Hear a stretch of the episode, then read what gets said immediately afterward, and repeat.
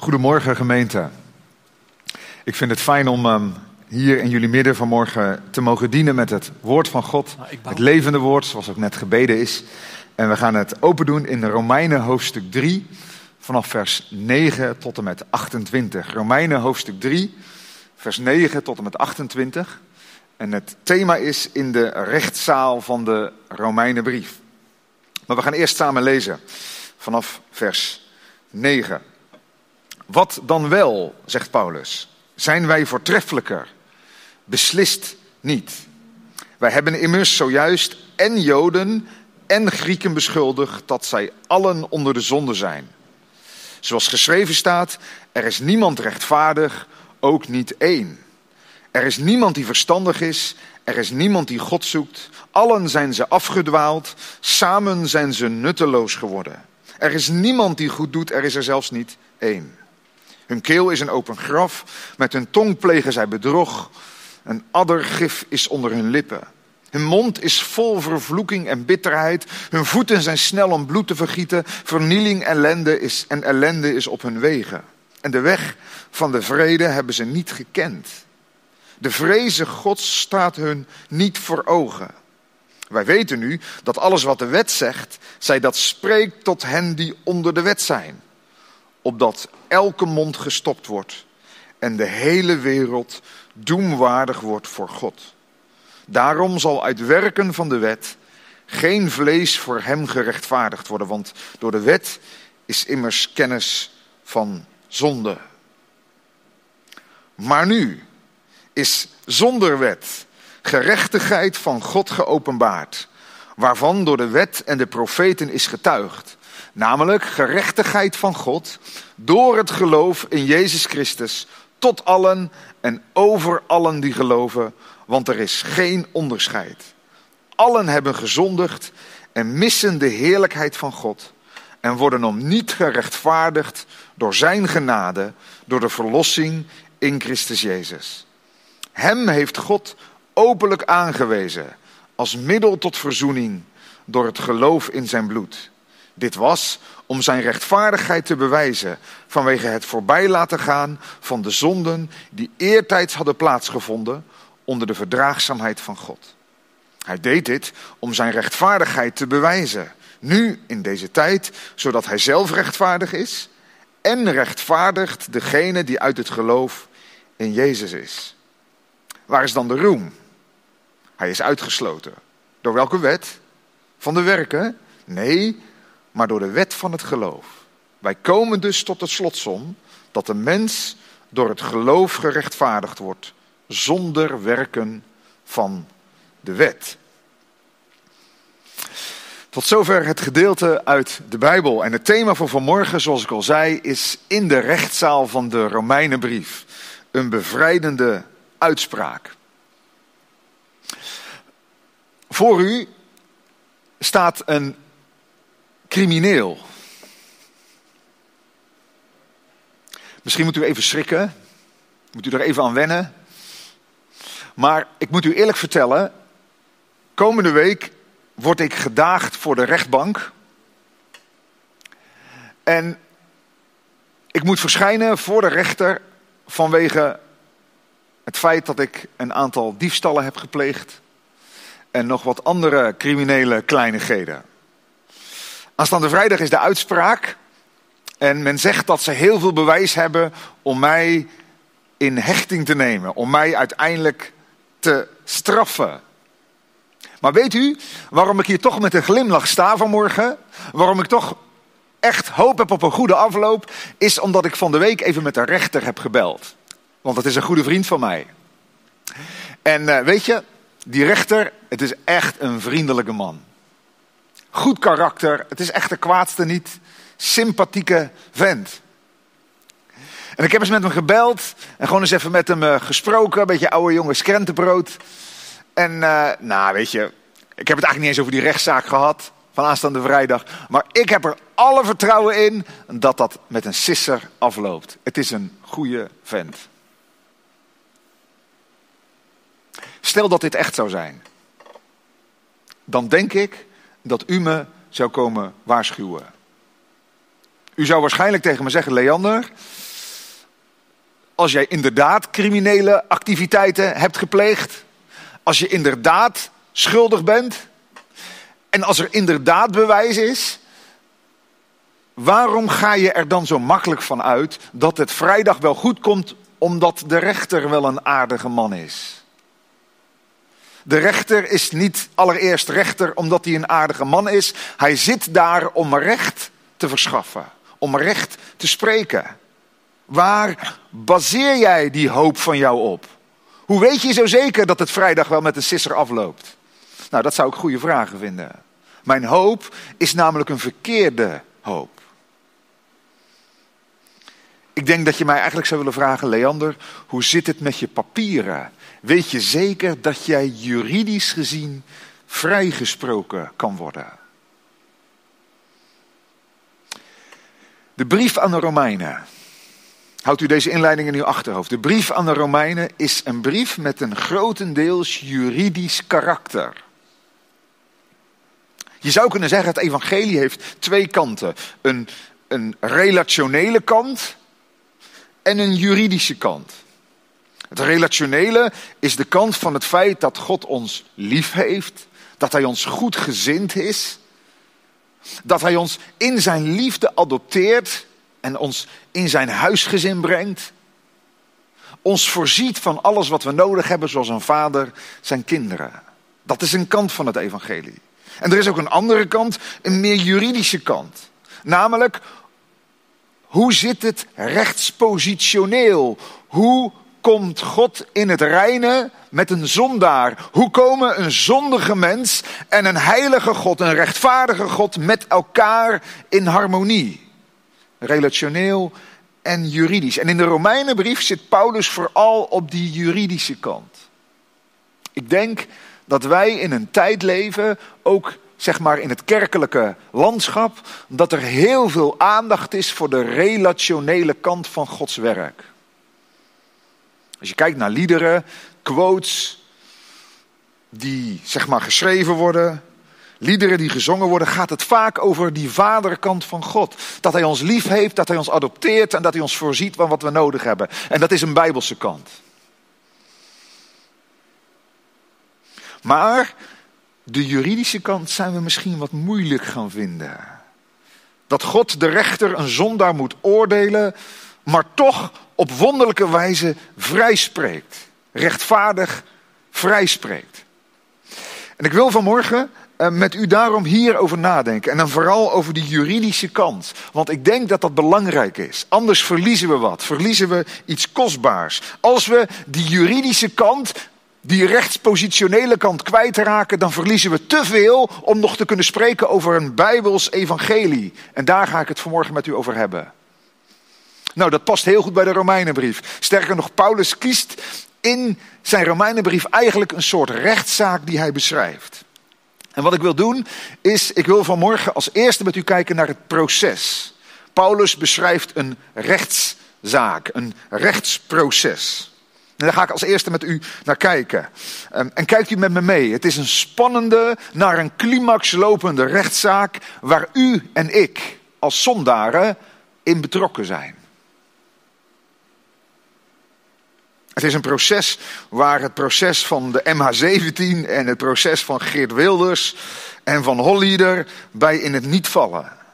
Het is een kosmische rechtszaak tussen de rechter van hemel en aarde die de mensheid voor het gericht daagt. En Paulus beschrijft de gedaagden, degene die zeg maar eh, in het beklaagde bankje zitten, in twee groepen.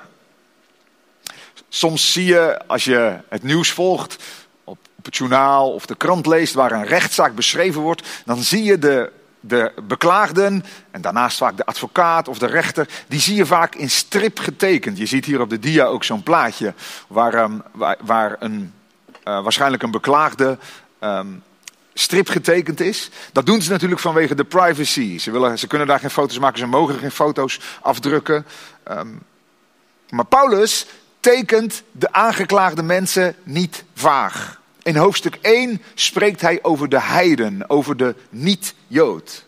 We hebben dat hoofdstuk niet gelezen, maar als je hoofdstuk 1 zou doorlezen, dan geeft hij een profielschets van de heiden.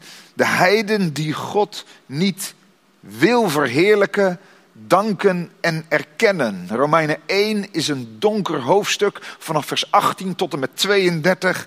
En Paulus beschrijft daar niet de heiden als een zielige mens die God heel graag zou willen dienen, maar jammer genoeg niet zoveel van God afweet. Nee, hij beschrijft daar de heiden als een God-negeerder. En hij eindigt het hoofdstuk met een donker plaatje. Hij zegt in hoofdstuk 1, vers 29, ze zijn vervuld van allerlei ongerechtigheid, hoererij, boosaardigheid, hebzucht en slechtheid. De niet-religieuze mens staat schuldig voor God. Met dat Paulus deze mens, deze ene aanbeklaagde, schuldig verklaart, wendt hij zich als het ware gelijk naar die andere beklagende. Daar zit de religieuze mens. Hier in deze context de Jood. Maar ik denk dat je breder kan spreken. Het is ieder mens die kennis heeft van God en van zijn woord. En wat, wat gebeurt daar? Die lijkt vrij uit te kunnen gaan. Hij kijkt als het ware naar die heiden en zegt: Ja, ik kan wel begrijpen dat jij in deze rechtszaak niet vrij uitgaat. Maar Paulus richt zijn blik op die religieuze mensen en hij zegt: En u, o mens, die hen oordeelt die zulke dingen doen en ze zelf ook doet, denkt u dat u aan het oordeel van God zult ontkomen? Denk je nu echt, religieuze mens, niet heiden, jood. Ik, je mag vanmorgen van mij ook zeggen kerkmens. Jij die bekend bent met de inzettingen van de God van Israël. Denk jij nou dat je uit deze rechtszaal, terwijl je zo een beetje veroordelend naar die heiden kijkt, dat jij hier zomaar schuldvrij kunt weglopen? Hij zegt in hoofdstuk 2, vers 21, u die een ander onderwijst, onderwijst u uzelf niet? U die predikt dat men niet stelen mag, steelt u zelf? En het is de Jood die zich verweert en zegt: Ja, maar wij zijn toch kinderen van Abraham. Wij behoren toch bij het volk van God. En Paulus zegt in Romeinen 3: Zeker, jullie hebben de woorden van God ontvangen. En God zal zijn belofte aan Israël ook zeker waarmaken. Maar zijn trouw contra contrasteert alleen maar jullie ontrouw. De rechter en Paulus is degene die het proces beschrijft. De rechter is duidelijk in zijn uitspraken. Zowel Jood als Heiden zijn schuldig voor God. En dan valt de gewichtige vraag, hoofdstuk 3, vers 5. Is God dan onrechtvaardig als hij oordeel over ons brengt? En hier komt een belangrijke vraag, broeders en zusters. Mag God oordelen? Mag hij oordeel toorn over ons brengen? Is God onrechtvaardig als hij een schuldige mens dagvaart? En het antwoord is glashelder, volstrekt niet. Hoe zal God anders de wereld oordelen? Dat is eigenlijk een hele simpele gedachte. Als wij God willen beroven van zijn rechterstoel, als wij niet kunnen leven met een God die oordeelt, die de mens bestraffen moet, die hem in de rechtszaal daagt en daar het vonnis uitspreekt. Als wij met dat godsbeeld niet kunnen leven, hoe zal God anders de wereld oordelen? Waar is jouw hoop op een heerlijke toekomst dan op gebaseerd?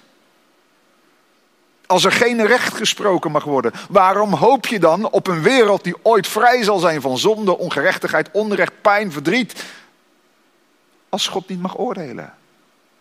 God mag oordelen, zegt Paulus. God is rechtvaardig als hij oordeelt. We pauzeren even de aanklacht en het proces. Hier zie je dat Paulus, dat wil ik even onderstrepen, Paulus ons confronteert met een probleem van de mens. Wat is het probleem van de mens? Het probleem van de mens is dat God de mens moet oordelen. Dat hij te maken heeft met een toornend God.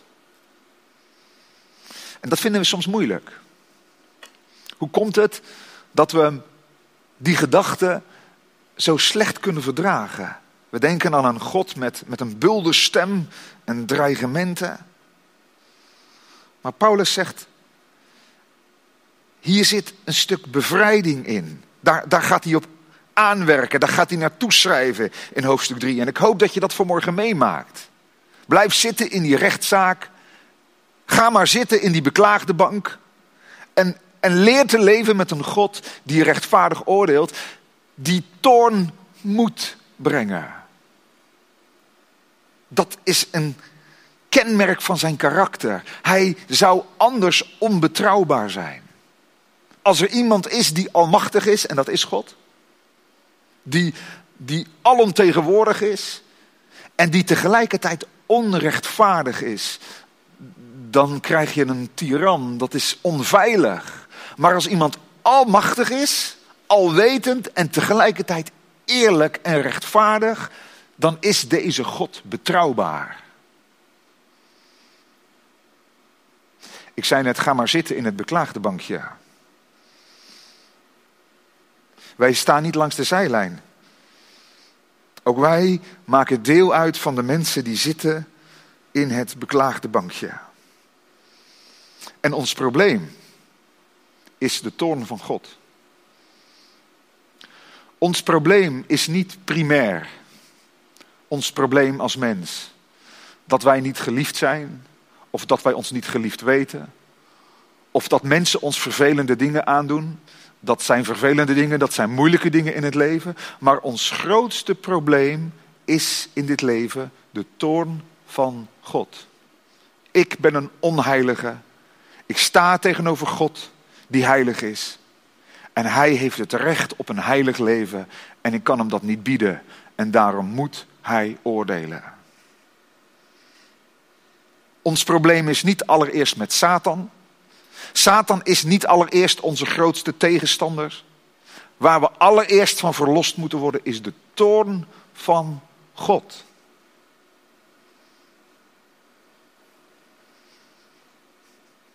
Vind je dat moeilijk? Past dat bij jouw godsbeeld? Het ligt soms een beetje aan je achtergrond en waar je mee opgevoed bent en waar je vandaan komt.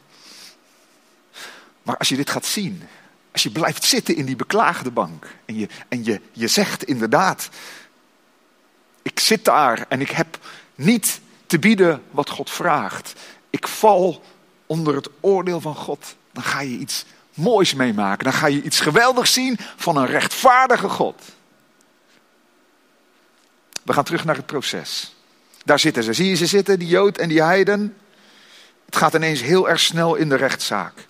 Paulus zegt in hoofdstuk 3, vers 10. Wij hebben immers zojuist de Joden en Grieken beschuldigd dat ze allen onder de zonde zijn. Allen zijn ze afgedwaald. Hun keel is een open graf. Met hun tong plegen zij bedrog. En in die tussenliggende versen vanaf hoofdstuk 3, vers 10 tot en met vers 18 beschrijft Paulus het Bijbelse mensbeeld, of een deel van het Bijbelse mensbeeld, namelijk dat hij een zondaar is. En de conclusie in vers 18 is glashelder. De vreze God staat hun niet voor ogen. We hebben God niet geëerbiedigd. We hebben hem genegeerd. Ik kijk met een schuin oogje naar de beklaagde bank. Waar ik zit, waar jij zit. Waar de mensheid zit. Waar de zondaar zit. Wat is dan onze reactie als God zegt: De vrees voor mij staat jij niet voor ogen? Je bent onder de zonde. Nou, de reactie moet zijn, zegt Paulus in vers 19, dat elke mond gestopt wordt. Je wordt stil. Ik heb even niks meer te zeggen. Ja maar! Nee, de, de jamaars die blijven achterwege. Je staat niet meer op uit de beklaagde bank. Je slaat niet meer met je vuist op tafel. Je erkent. Ik ben een zondaar. En ik voldoen niet aan Gods heilige norm. En daarom val ik rechtmatig onder het oordeel van God. En ik kan het ook niet goed maken. Ik kan ook niets meer doen om het met God in orde te maken, om het op een akkoordje te gooien. Vers 20 zegt, daarom zal uit de werken van de wet geen vlees voor hem gerechtvaardigd worden. Ik ben een zondaar, ik val onder Gods oordeel en ik kan niets doen om het te veranderen. En dit is een kosmische spanning. Een heilig God die in het gericht gaat met een zondig mens. En ergens denk ik, broeders en zusters, dat het goed is om dit te beseffen. Wij wandelen niet zomaar de hemel binnen. Het evangelie gaat zeker over een liefhebbende vader, maar het gaat ook over een toornend God die zijn oordeel moet uitspreken, die gerechtigheid eist. En daarom gaan we naar de uitspraak. Dat is het tweede, het uitspraak. Want wat gebeurt daar? Plotseling staat de rechter op. Het is alsof hij tussen vers 20 en vers 21, daar staat in mijn Bijbel een wit regel. En dan begint vers 21 met die geweldige uitspraak, maar nu. Wat gebeurt hier? Is er nog hoop? Is er nog een escape? Maar nu. Lloyd Jones noemde dat, dat woordje maar, hij, hij noemde dat, it's one of the great buts in the New Testament. Een van de grote maars in het Nieuwe Testament. Maar nu. En wat staat daar? Is zonder de wet gerechtigheid van God geopenbaard door het geloof in Jezus Christus tot allen en over allen die geloven, want er is geen onderscheid. God eist de gerechtigheid, die was er niet, wij konden hem niet aanbieden, maar wat volgt er vanaf vers 21? Zonder de wet wordt de gerechtigheid van God geopenbaard. We kunnen het niet van beneden naar boven aanbieden, maar Paulus zegt het komt van boven naar beneden. Er komt een gerechtigheid van God uit de hemel die is zonder de wet, door het geloof in Jezus Christus, tot allen en over allen die geloven, Jood en Heiden, want er is geen onderscheid. En hij gaat verder, want hij zegt, allen, Jood en Heiden, hebben gezondigd en missen de heerlijkheid van God. En dan komt de uitspraak, en worden om niet, gratis, gerechtvaardigd door zijn genade, door de verlossing in Christus Jezus. Je zit daar in je beklaagde bank en je hoort de rechter vers 21 tot en met 24 voorlezen. Ze worden om niet gerechtvaardigd, vrijgesproken, onschuldig verklaard door zijn genade, door de verlossing in Christus Jezus. Punt. Zitting gesloten. Daar zit je dan. Vrijgesproken. U kunt gaan. Je krijgt als het ware je papieren mee. Je bent vrijgesproken. Daar is de deur. Je bent een vrij man. Wat betekent dit? De uitspraak is een vrijspraak. Maar hoe zit dat? Die enorme spanning die opgebouwd werd in hoofdstuk 1, 2 en 3 tot en met vers 20 en het onheilspellende oordeel leek te moeten komen, maar plotseling wordt het afgewend, komt daar een maar, een goddelijk maar, en binnen een paar versen in felle penstreken spreekt Paulus, spreekt God, de zondaar, vrij. Hoe komt dat? Hoe zit dat? Wat betekent deze uitspraak? Hier moet je meer van weten, toch? Geloof je dat je bent vrijgesproken, broeder, zuster? Dan moet je, dan moet je meer weten. Hoe zit dat? Hoe zit dat? Nou, ik, ik wil vier vragen stellen tot slot aan het einde van mijn boodschap. Vier vragen die ons helpen de vrijspraak beter te begrijpen. Vanuit Romeinen 3. En die eerste vraag die we stellen, hoe zit dat nu? Hoe kan dat, vrijgesproken? Zomaar. Of toch niet? Nou, wat zegt Paulus? Vers 21, 22. Maar nu is zonder de wet gerechtigheid van God geopenbaard. Als eerste valt op, het is zonder de wet. Dat betekent zonder inspanning van menselijke zijde. Je hoeft er, even in Jip en Janneke taal, je hoeft er niets voor te doen. Het is geen verdienste, het is geen uitbetaling, het is geen loon, het is niet voor wat hoort wat. Blijf maar zitten. Ja, maar wat, wat kan ik ervoor betalen? niks, blijf maar zitten, zonder de wet. Eigenlijk staat hier letterlijk, het gaat buiten de wet om. Hoe, hoe dan? Hoe komt het dan naar me toe? Nou, zegt Paulus, het is door het geloof in Jezus Christus. Wat is geloof? Het is vertrouwen. Het Griekse woord pistis is zodanig toevertrouwen aan dat je je aan die persoon overgeeft. Het is vastklampen aan. Door het geloof in Jezus Christus. Het is niet de wet vastklampen, maar het is Jezus Christus die de wet volbracht heeft. Vastklampen. Dat is het hoe. Tweede vraag. Wat dan? Wat is dan die vrijspraak? Er staat hier, en worden om niet gerechtvaardigd door zijn genade, door de verlossing in Christus Jezus. Je leest het goed. We worden, en hier moet je niet van schrikken, gerechtvaardigd. Hè? Hier heb je die juridische taal uit de rechtszaal van de Romeinenbrief. Het gaat hier niet om geliefd, dat, dat is die relationele kant. Het gaat hier om gerechtvaardigd. Het gaat hier om de papieren. Vrijgesproken. Wat betekent dat? Het Griekse woord diakaio betekent rechtvaardig verklaren. We worden niet rechtvaardig bevonden in die zin dat wij interne gerechtigheid hebben, dat wij rechtvaardige mensen zijn. Nee, we worden rechtvaardig verklaard. Ons wordt iets toegerekend. We worden als rechtvaardigen gezien.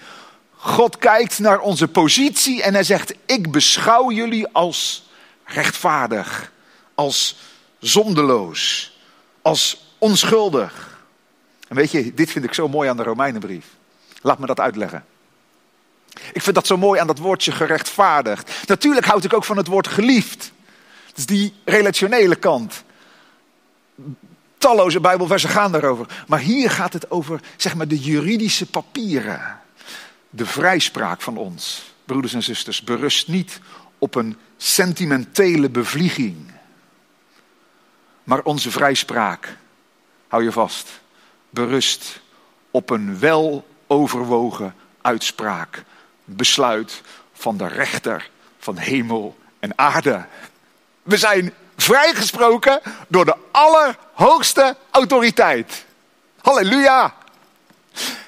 En weet je, daarom gaat de Romeinenbrief triomfantelijk verder. Hij zegt in Romeinen 8, als God voor ons is, als God ons onschuldig verklaart, wie zal er tegen ons zijn?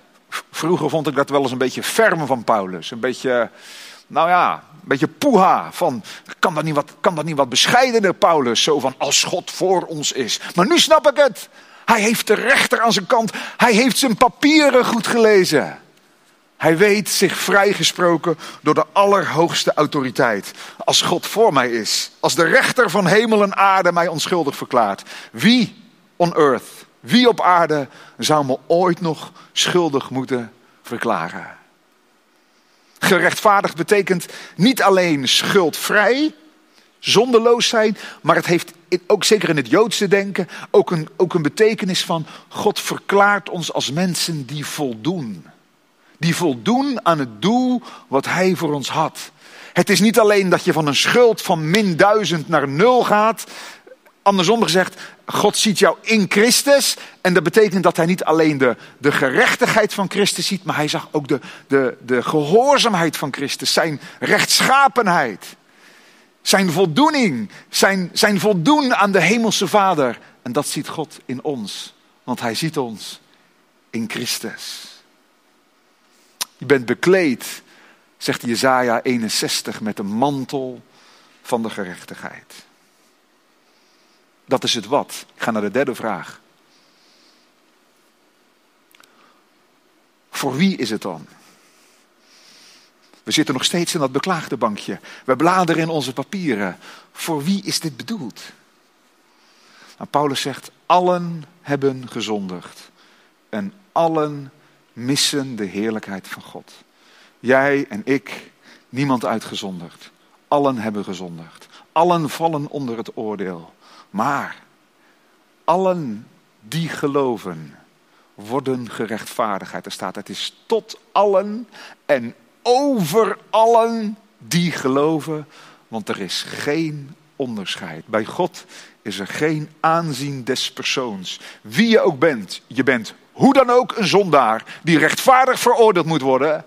Maar je bent als je gelooft in Christus, als je je aan Hem vastklampt, aan Zijn offer, word je hoe dan ook rechtvaardig verklaard. Het is voor ieder mens. Eerst de Jood, Romeinen 1, vers 16. Maar vervolgens ook de niet-Jood, de heiden. Ze worden bekleed. Er staat hier, het is voor allen en over allen. Het, het wordt als het ware op je gelegd. Je wordt eronder bedolven, onder die gerechtigheid van God. Als God naar ons kijkt. Kinderen, als jullie meekijken. Het is net als als je door zo'n rood papiertje van een toffee kijkt. Heb je dat wel eens gedaan? Dan is heel de wereld rood. Hoe kijkt God naar mensen die geloven in Christus? Hij kijkt als het ware door dat rode papiertje. En hij ziet hen in de Heer Jezus. En hij is helemaal tevreden. Want God is tevreden met zijn zoon. En daardoor tevreden met allen die geloven in zijn zoon. Voor wie? En dan de laatste vraag. Door wie? Door wie is dat nou? En Paulus zegt het glashelder. En ik wil het ook gezegd hebben. Ere wie ere toekomt. We worden om niet gerechtvaardigd. Door zijn genade. Door de verlossing in Christus Jezus. Het is door zijn verlossend offer 2000 jaar geleden op het kruis gebracht. Dat wij vanmorgen in 2021 kunnen weten, we zijn rechtvaardig verklaard. Hij droeg de straf. Er moest een straf betaald worden. De rechter moest straffen en hij strafte zijn eigen zoon. Hij heeft hem verbrijzeld, Jesaja 53, als een lam van God. Glorie voor het lam.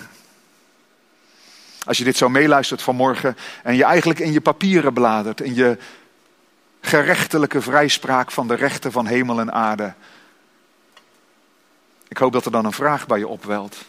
We hebben nu die vier vragen bespreken, besproken. Hoe kan dat? Wat was het? Voor wie is het? En door wie is het? Maar misschien zeg je, ik zit nog steeds met een vraag. Wie? Wie kunnen we hiervoor prijzen? Wie kunnen we hiervoor de eer geven? Ik die alles had verbeurd, maar nu alles krijg geschonken door de Heer Jezus. Wie kunnen we de eer geven? Dat is eigenlijk de vraag die Paulus ook stelt, vers 27. Waar is dan de roem? Waar is dan de roem? En hij zegt, hij is uitgesloten. Hij bedoelt, van onze kant is er geen roemen. Niemand kan zijn handen om zijn revers steken en zeggen, hé, hey, ik zit hier toch maar mooi als een vrijgesprokene. Nee, het is eigenlijk alsof hij zegt in 1 Korinthe 1, vers 31, wie roemt, laat hij roemen in de Heer. We willen iemand in het zonnetje zetten. Ons hart is een altaar. En het wedergeboren hart, de vrijgesproken mens. Ik hoop dat je vanmorgen dat weet. Die zegt, ik wil iemand bedanken. Corrie ten Boom zei, de bloemen zijn voor Jezus Christus. Hij heeft het gedaan. Misschien vond je het een beetje griezelig, die rechtszaak. Maar ik hoop nu dat je ziet, het is niet griezelig. Het is bevrijdend. Ons geloof krijgt veel meer fundament als we gaan zien hoe het in de papieren zit. Hoe we als een vrijgesprokene de rechtszaal mogen verlaten. Wat is dan de uitdaging? Wat kan je hiervan leren? Ik heb het voor mezelf zo samengevat. Daarmee rond ik de boodschap af. We worden nederiger als we beseffen hoe we ervoor stonden. Romeinen 1 en 2. Dat stemt ons tot nederigheid. We worden dankbaar als we beseffen wat de waarde van het offer is.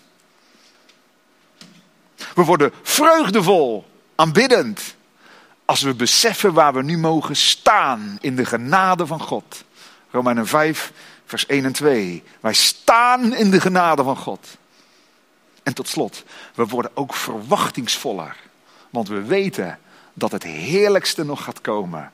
En niets kan ons scheiden van de liefde van Christus. Nederigheid, dankbaarheid, aanbidding en verwachting. Als vier vruchten, vier houdingen die we meenemen uit de rechtszaal. En ik hoop zo, door de genade van God, dat je daar vanmorgen voor het eerst of opnieuw er iets van proeft. Glorie voor Jezus Christus. Amen.